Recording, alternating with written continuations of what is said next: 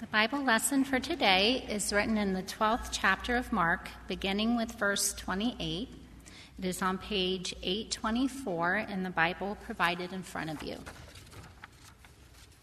One of the teachers of the law came and heard them debating. Noticing that Jesus had given them a good answer, he asked him, Of all the commandments, which is the most important? The most important one, answered Jesus, is this Hear, O Israel, the Lord our God, the Lord is one. Love the Lord your God with all your heart, and with all your soul, and with all your mind, and with all your strength. The second is this love your neighbor as yourself. There is no commandment greater than these. Well said, teacher. The man replied, You are right in saying that God is one, and there is no other but Him. To love Him with all your heart and with all your understanding and with all your strength, and to love your neighbor as yourself is more important than all burnt offerings and sacrifices. When Jesus saw that he had answered wisely, he said to him, You are not far from the kingdom of God. And from then on, no one dared ask him any more questions. The word of the Lord.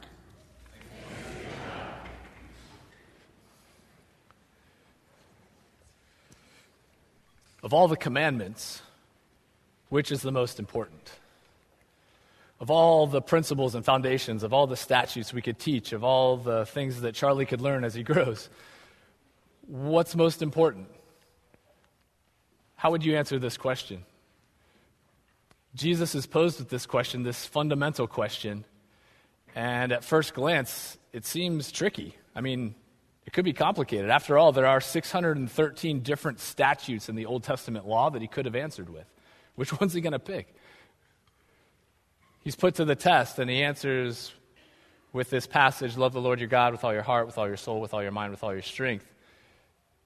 And interestingly enough, even though it seems like a tricky answer or a tricky question at the forefront, there is a commonly accepted answer of his time, of Jesus' time. The pious Jews of that era would have known what, how to respond to that question. It would have been one of the very first things that they would have memorized as a young person. It's something they would recite in the morning and recite in the evening. And to this day, it's used in synagogue worship. Jesus is citing from Deuteronomy 6 from the Old Testament from a passage commonly entitled the Shema. I'll show you the Hebrew here.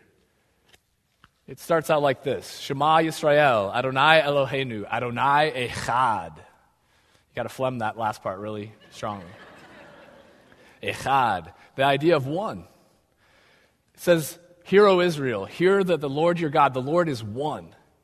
There is only one God, and He is the one to worship. And then later on, it goes on to say, Love that Lord your God with all your heart, with all your soul, with all your mind, with all your strength. And love your. Oh, wait a minute, that part's not in there. but it's clear right from the get go to love God with all that you are is a holistic pursuit.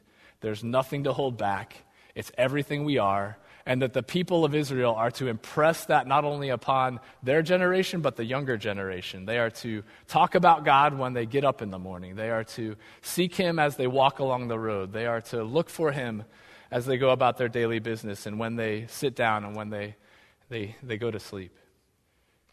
In fact, they're even to put it uh, maybe between their eyes so they can't miss it. they're to put it in their door frames, as this image illustrates a very practical way that some people follow this today. They roll up a tiny Shema inside of these scrolls and they place it on their doorframe so that they can place their hand upon it and remember to follow God all day long with all of their lives. Fascinating. So we're supposed to impress this upon our, our children, but upon ourselves as well, and share in this together. See, there's no area of life, there's no location in the world, there's no situation or challenges where God is left out.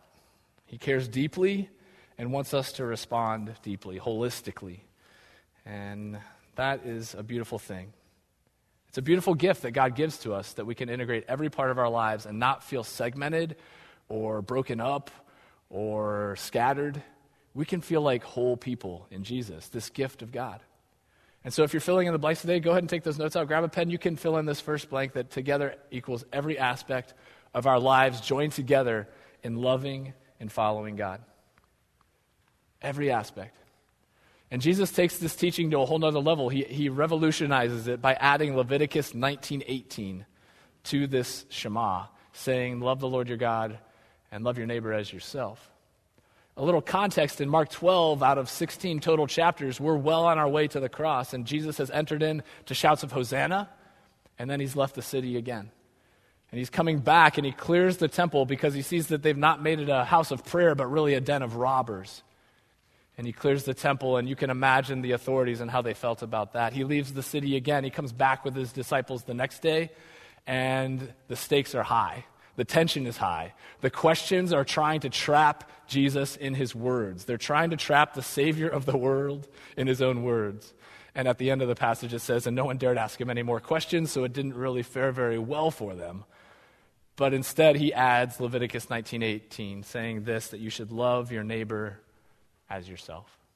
So now the love of God and the love of neighbor are now interwoven. They are interconnected. They are not separate. They are together. And Jesus' teaching certainly is consistent this way. If you read the Gospels, you'll see that Jesus over and over again is linking love of neighbor and love of others around us right alongside love of God.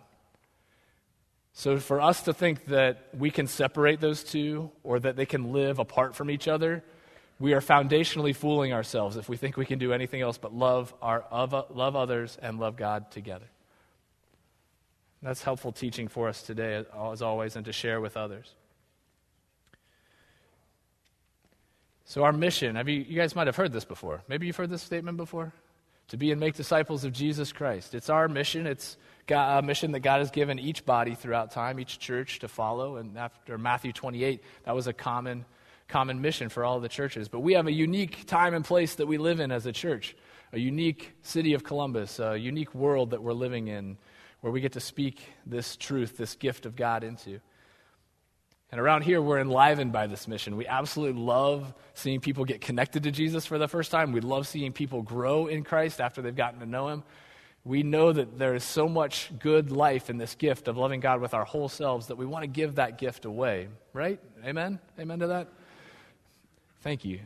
It's exciting when we get to do this, it's, it's um, enlivening.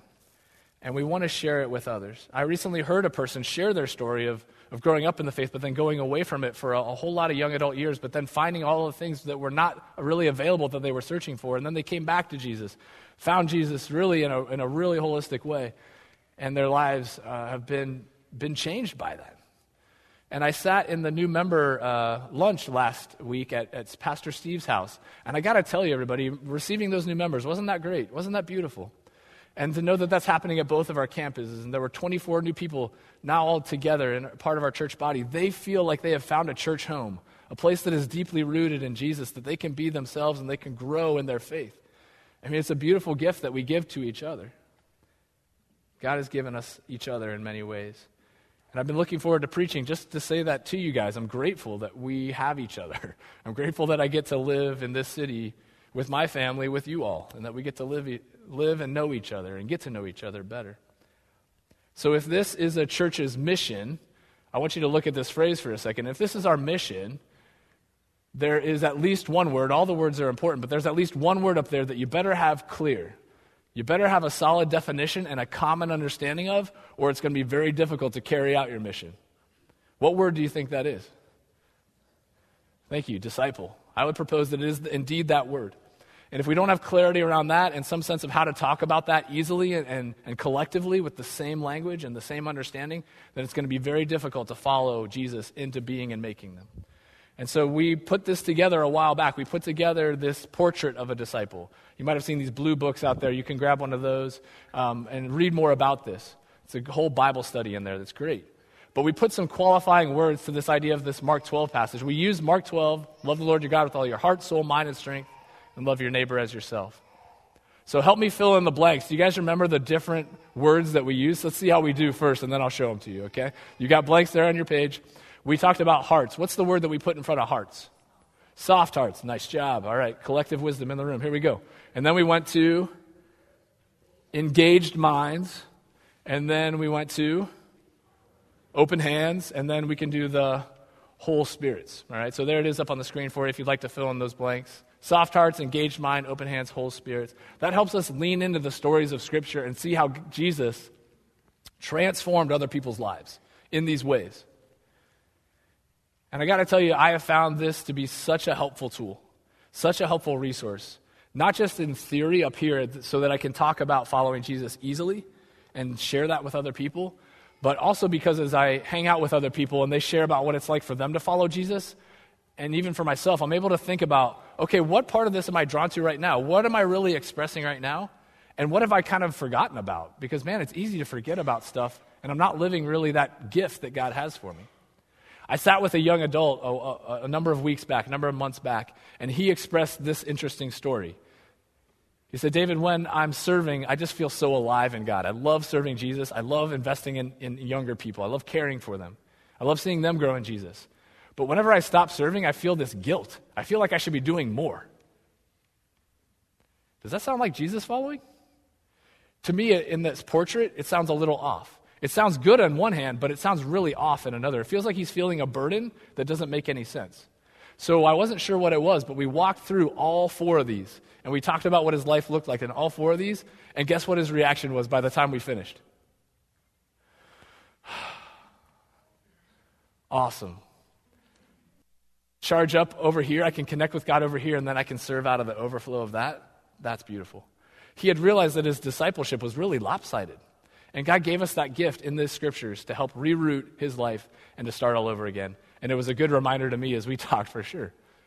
It was beautiful. And so spend time with this and see what God does in your own life to draw you to things that might be more holistic. But let's return to this word together and look at it in a different way. I want to look at it as um, not only every aspect of our lives, but I also want to talk about it as us, together, everyone connected to Christian community, experiencing the care of trusted relationships and the encouragement to grow in Christ because we're in this thing together. I don't know if you guys feel this way right now in terms of being together, but I feel like this place has become home for us. It's been five years since we moved here from Dayton, and it feels like home it feels like our family is really connected. And if you don't feel that way yet, that's okay because over time it, it can and, um, and the new member workshop and the small groups, all these things are, are here for you to help you feel more connected. But little Joanna is eight months old now, our littlest one. And um, we went to the doctor the other day. She is the 98th percentile for height and weight. she is healthy.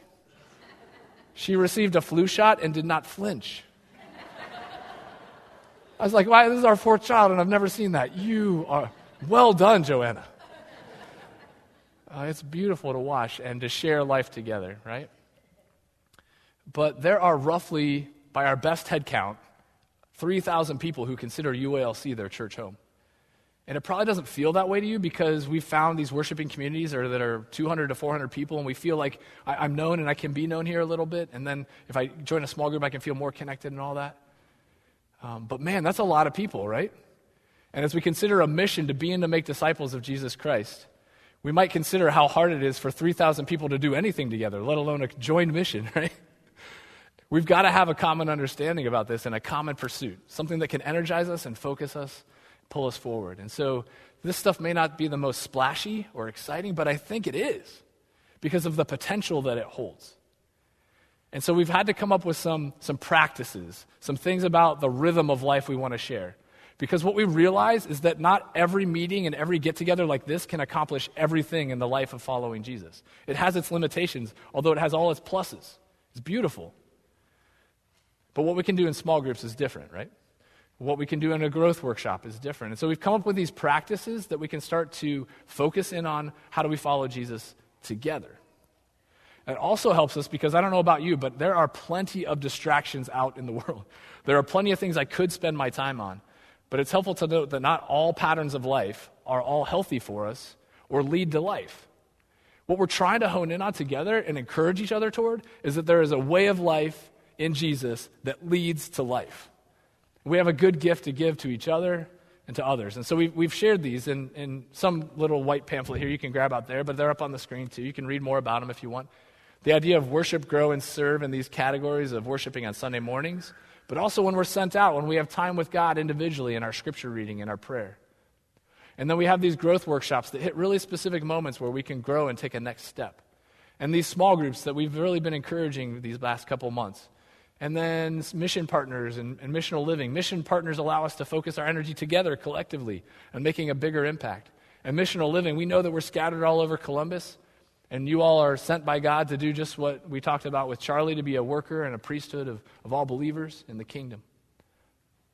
And so I'm excited to share with you that we put out this call about small groups because I, would love to share with you more about all of these, but that would get really long and boring. Let me have you instead focus on small groups for a minute because if you've been around the last couple of months, you know we've really been encouraging people to get into small groups. Our best head count um, before we started this, this effort was that about 250 people were currently in a small group.